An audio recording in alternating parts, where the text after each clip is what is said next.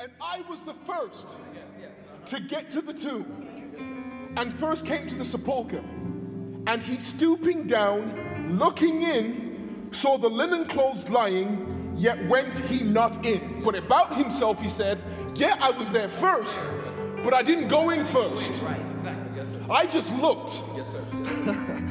Verse six, then sa- cometh Simon Peter. He catches yes, up. Yes, sir. He catches he up. Finally catches up with John. Woo. Yes, sir. Oh, my. Yes, sir. Thank you, Jesus. Thank you, Jesus. And went into oh, the sepulchre. Hallelujah. The way this is written makes it sound like Peter didn't, Peter didn't wait. Care. He didn't wait. Come on, preacher. Yes, sir. Yes, sir. John was first, yes, sir. But Peter he didn't wait. Yes, sir. You see that? Yes, sir. Following him and went into the sepulchre, went into the tomb, and seeth the linen clothes lying. And this is very, this detail is important. I'm going to read this slowly. And the napkin that was about his head was not lying with the linen clothes, but wrapped together in a place by itself. Then went in also that other disciple. John finally has the courage and goes in, which came first to the sepulchre, and he saw and believed. So when John was outside, he wasn't believing anything good yet. But when he had the yes, guts to go in, he started to believe maybe something is... Then went in also the other disciple, which came first to the sepulchre, and he saw and believed. For as yet they knew not the scripture that he must rise again from the dead. Then the disciples went away again unto their home. May the Lord add a blessing to the reading of the words. Take your seats. Amen. We do give thanks for his word. We give thanks for his word. What's amazing about this moment is that if you read the scripture correctly, this moment is unavoidable. In fact, not only is this moment unavoidable, but it is inevitable. And in fact, Jesus said multiple times, I'm going to be put into the hands of sinful men. It's going to happen. And not only did he say, I'm going to happen, they're going to crucify me. And I'm going to die, but that's not where the story ends. That's not how the conclusion of the story, I don't know if you've watched those episodic kind of, that's kind of the, the thing now, they don't do movies, they do T V shows with ten episodes. You, there's no sense in watching the first three and missing the last seven. You do not know the story. If you were to start watching a ten episode movie, and you stop at chapter nine, the ninth episode, you have no clue. You don't know the story. You haven't. You may as well say, I haven't watched it, because you don't know how it ends. The story isn't defined by how it begins. The story isn't defined by how the middle. The story is defined only by how it ends. I don't know. There's some popular T V shows out there. I don't know if you remember, I didn't watch it, but um, the story of Lost. A lot of people were loved Lost. But then the, I didn't watch it, to be clear. But they all tell me that because the last episode was so bad, it ruined everything. People had been watching Lost for thirteen seasons, saying this is the best show ever. But then they got to the last episode, ruined the everything for everybody, and everybody said, this is the worst ever. Here's the other thing, though. I think you can also have a really bad show for thirteen seasons. But if you end it just right, you've got a great show. It doesn't matter how it begins. It doesn't matter what the middle part is. It only matters what's at the end. No one ever goes into a boxing match and says, I had the best first round, but I lost in the end. No one cares. No one cares that you won the first two rounds. They only care is what the result is at the end. When I was younger, I was a pretty good athlete. I was actually, I used to do one hundred meters and two hundred meters. My problem was that I couldn't, didn't ever have a fast start. With sprints, you need to, your start needs to be, it's everything. If you don't get a good start, you're gonna lose that race. But where I came in is that seventy to one hundred meter mark, I was really strong on the back end. I could make up for everything about the start of my race. I was slow out the blocks. I didn't have good what they called pickup speed. I couldn't get up to speed very quickly. But when I hit my top speed, that's when I started to catch everybody up. Didn't matter how far you thought you were ahead of me, especially in the two hundred meters. I was, I was pretty good. In the two hundred meters, I had a bit more time to catch you, right? I had a bit more time, so I could, a terrible start. Every, I was literally last every single start of every single race. I was last. But then I had enough pickup speed at the end where I could track you down. I remember my wife told me a great story when she was living in in Germany, if I can tell the story. Um, she was living in Germany, and she was fast as well when she was younger as well, right? So she was a sprinter. But there was this one German girl who she was racing against. Now, t- the way Tanya describes it, she was two times her size, right? So Tanya got off to a great start, but these long, this long-legged German girl apparently tracked her down. Doesn't matter how fast she started the race, it was who won in the end. No one said, oh, well, Tanya's the champion of the first fifty. Let's give her a, let's give her a prize. Nope, they says who won. That's all we care about, who won. I'm setting this up for the story of Jesus. I hope you understand where I'm going. The first day when Jesus was brought in before these, um, un- what the scripture describes as ungodly men, he was accused. He was as a lamb before the slaughterer. The scripture describes him as. He is the weak one. He is head bowed, silent, quiet, taking the abuse, taking literally the torture. Don't you know that they whipped him so, all night long? Literally, the scripture tells us that they whipped him all night long. We are told that a crown of thorns were placed on his head, mocking his kingship. Yes, sir. Yes, sir. We are told that a spear was thrust into his side. We are told that the way this race, the way this story begins, is not the way we want a story of somebody we love to be described. But as I'm telling you right now, it doesn't matter how the story begins. It only matters how it ends. We would be terrified by the story of the crucifixion if that was all we were given. If the story of Jesus ended right there when he died, we would never be talking about this ever. That's right, that's right, yes, sir. If that was the whole story, we wouldn't have faith. We take the cross and literally use it as a symbol of victory. We can only do that if somehow the story at the end changes from how it began.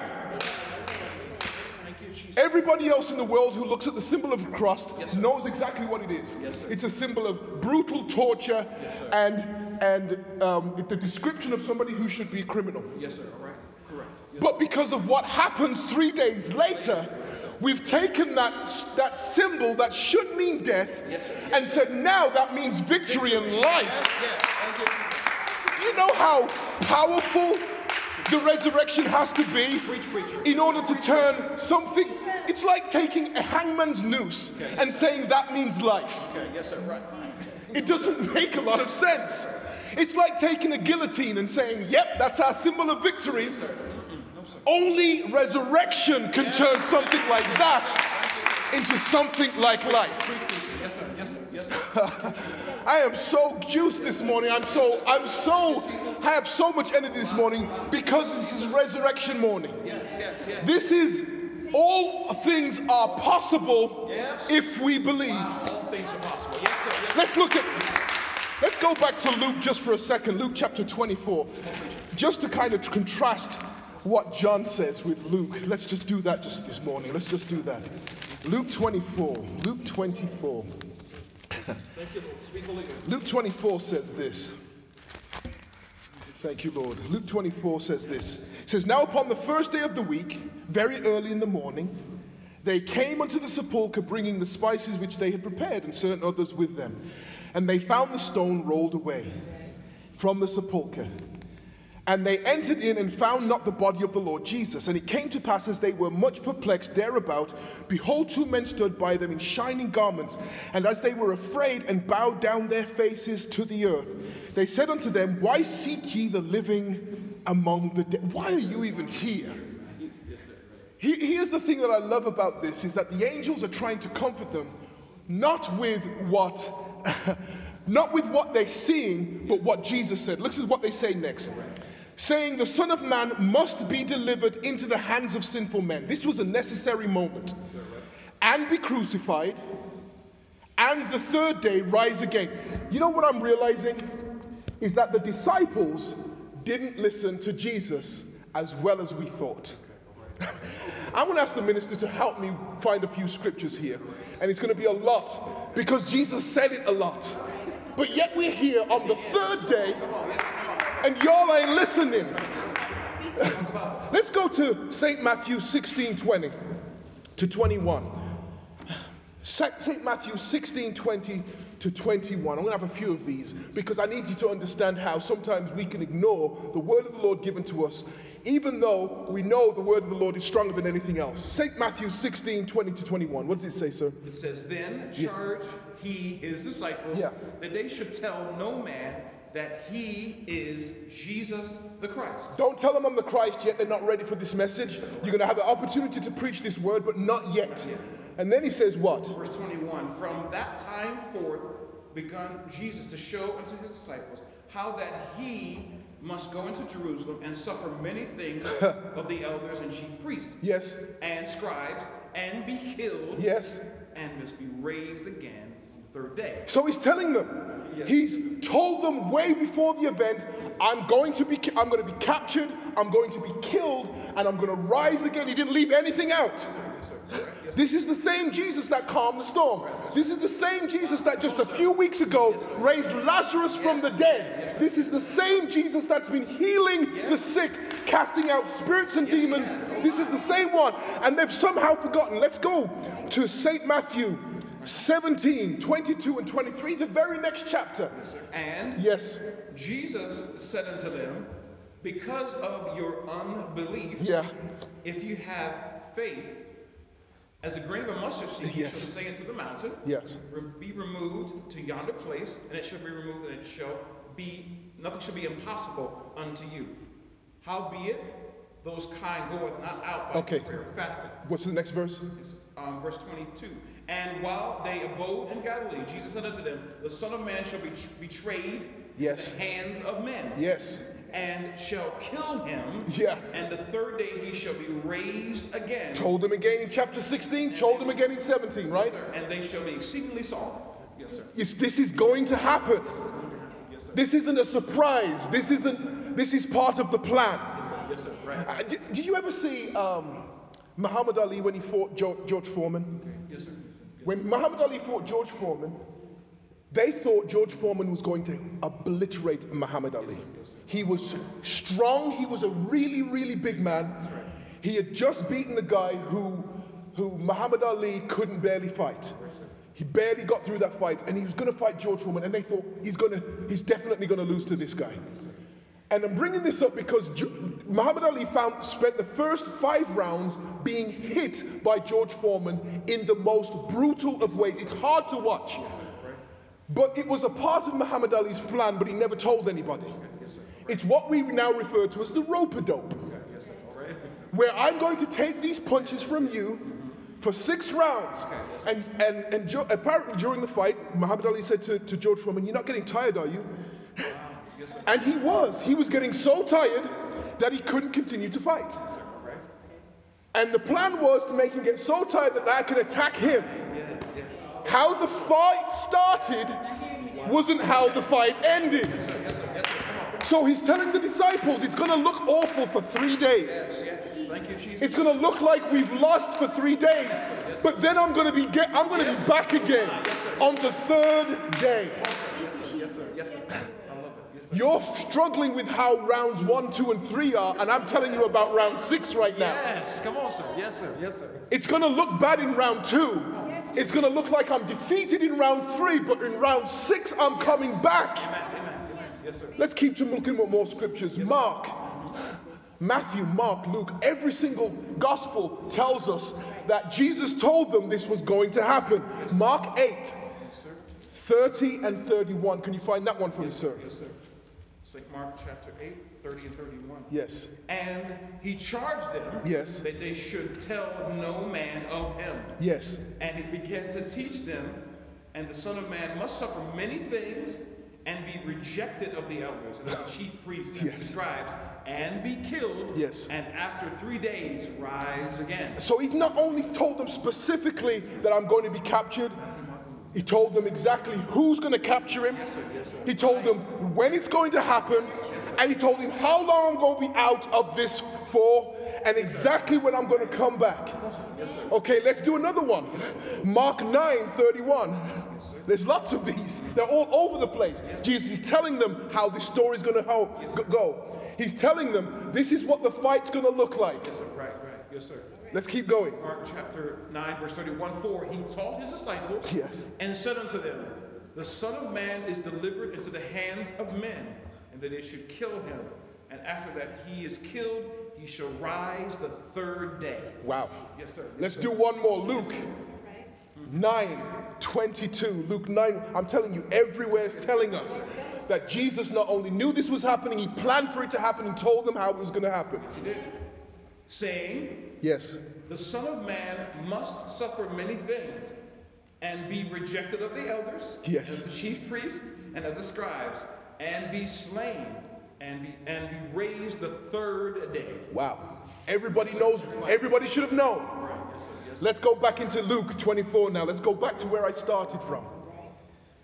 Yes, sir. Saying, verse seven, saying the Son of Man, this is what the angels are telling Mary and the, and the folks now, yes. the Son of Man must be delivered into the hands of sinful men and be crucified, and the third day rise again. I've been telling you the whole time.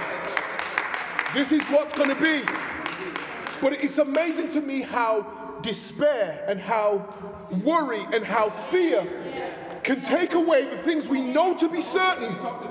Yes, sir. Yes, sir. Yes, sir. Now instead of trust, yes, the thing I have is fear. Fear. Yes, sir. Yes, sir. And I'm worried that he's actually not going to come back. And I know it's day one, and I shouldn't be worried day one, surely. Yes, sir. Yes, sir. Day two, I know again he's not supposed to be here yet. Yeah. But day three is here, and I still don't see him. Yes, sir. Yes, sir. And this is where the scripture needs to be reinforced with each other. Yes, sir. Yes, sir. We're going to have those days yes, where it yes. just doesn't feel like I can feel him yes, in yes, the way I'm supposed to feel him. Yes, sir. Yes, sir. And I need you to remind me, yes. and I need me to remind yes, you yes, sir. Yes, sir. that he is, he is risen. He is risen. Thank you, Jesus.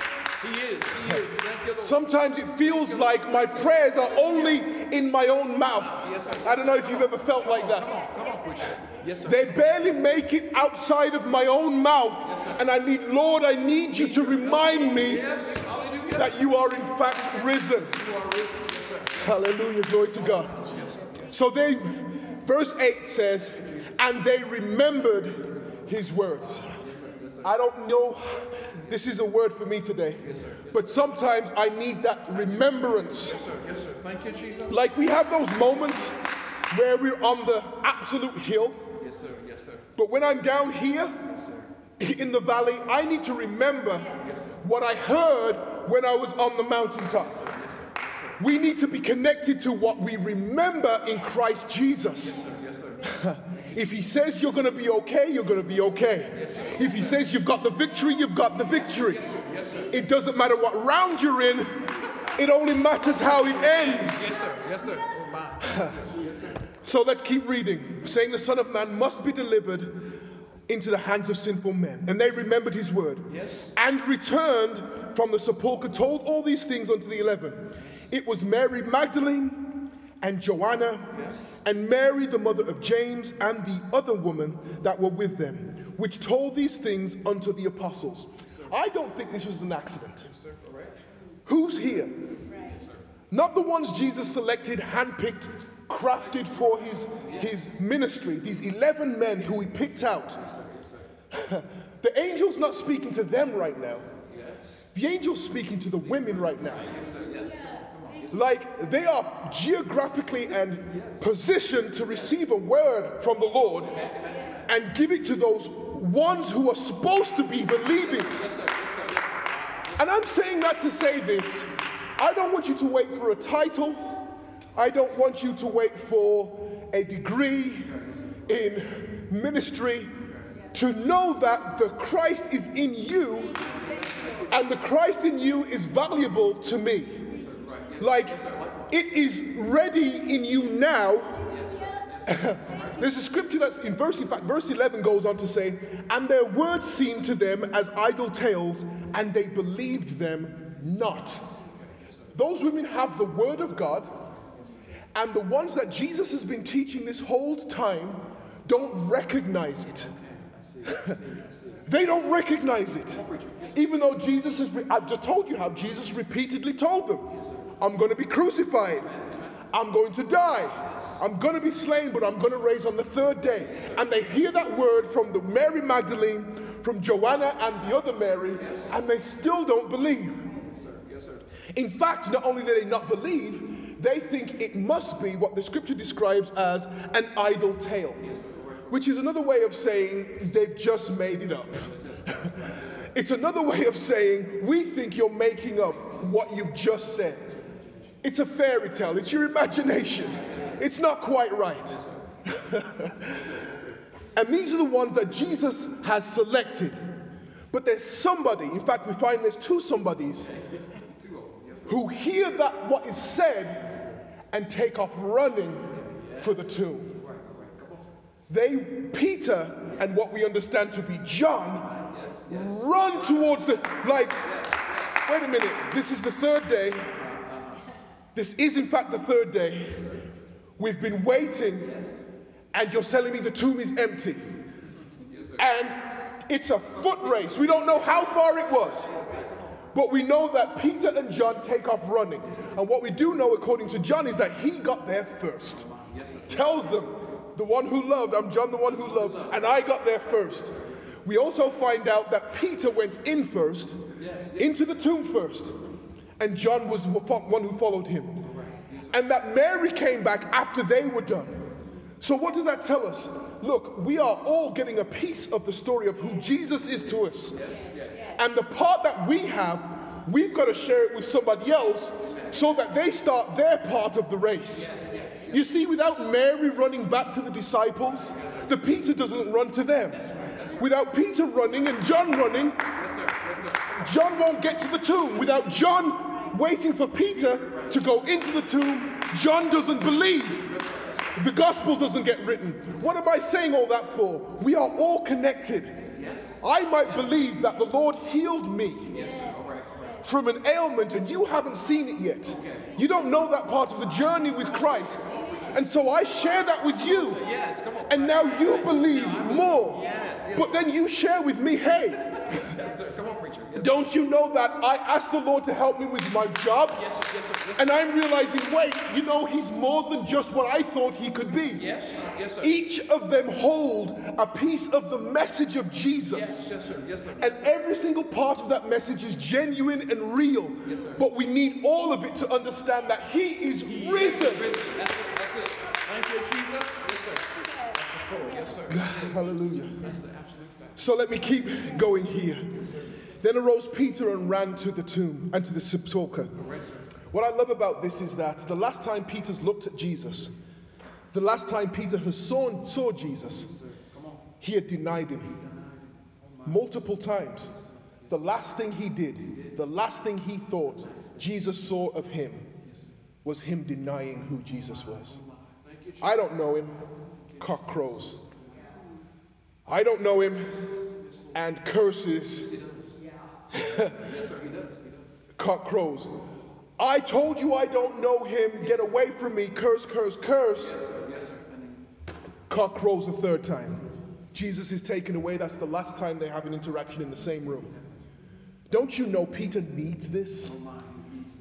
Peter needs the Lord to be alive on an emotional human level. He needs the Lord to be alive because he needs to correct the mistake he's made. Yes. And so he takes off running. If he could be alive and I can meet him just to correct what I've done.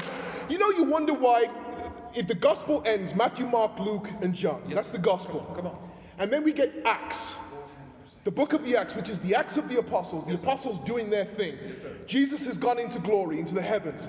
And the Acts of the Apostles are the apostles doing what they do. Yes, and the person who's the bravest, the person who stands out, the person who will not be denied is Peter. Why?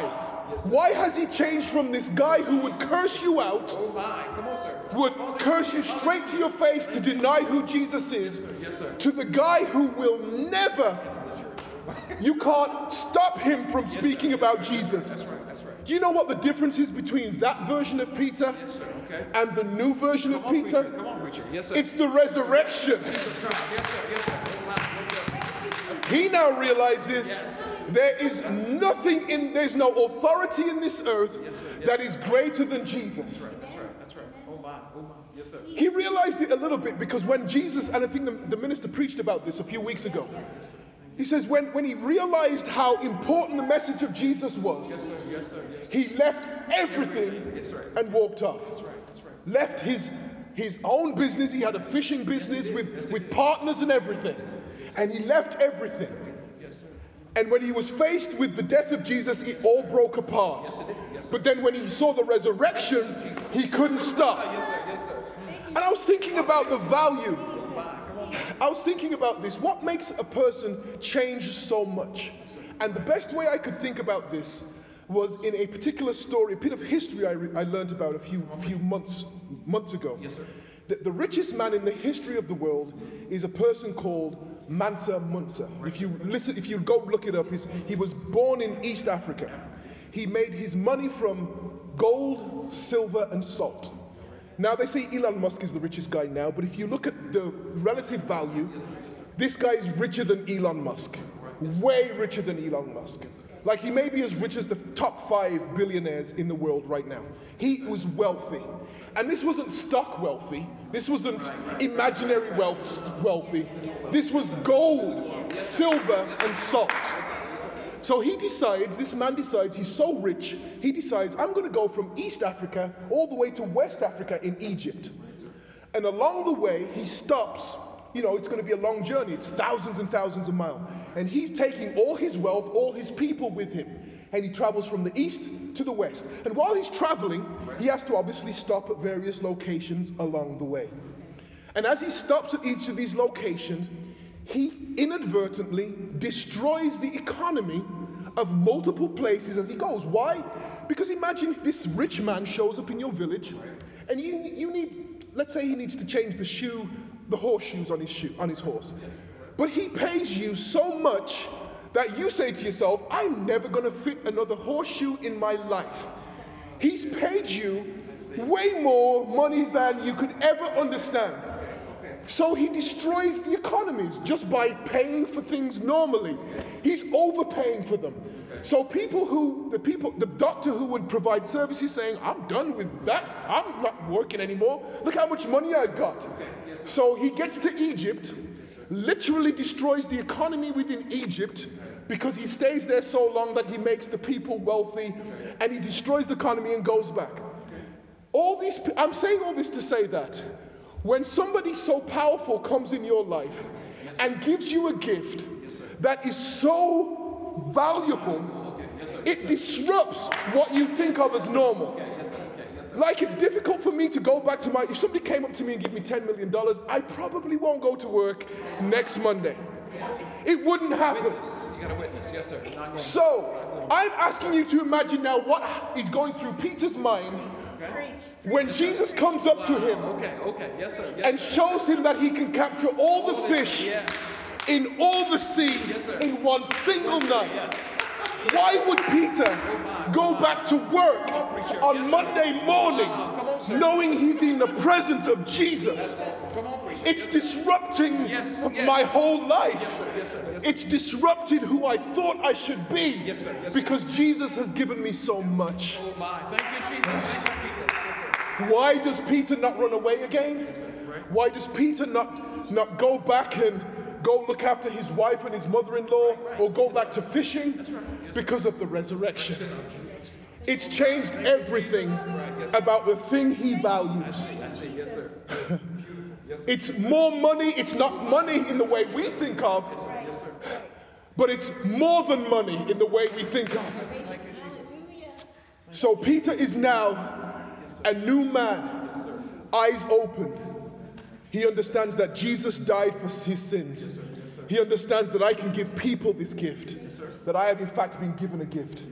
And I'm wondering if we can be as bold as Peter is after the resurrection, knowing that our relationship with Christ is new and that it has changed now with the power of his resurrection, that he has washed away all our sins.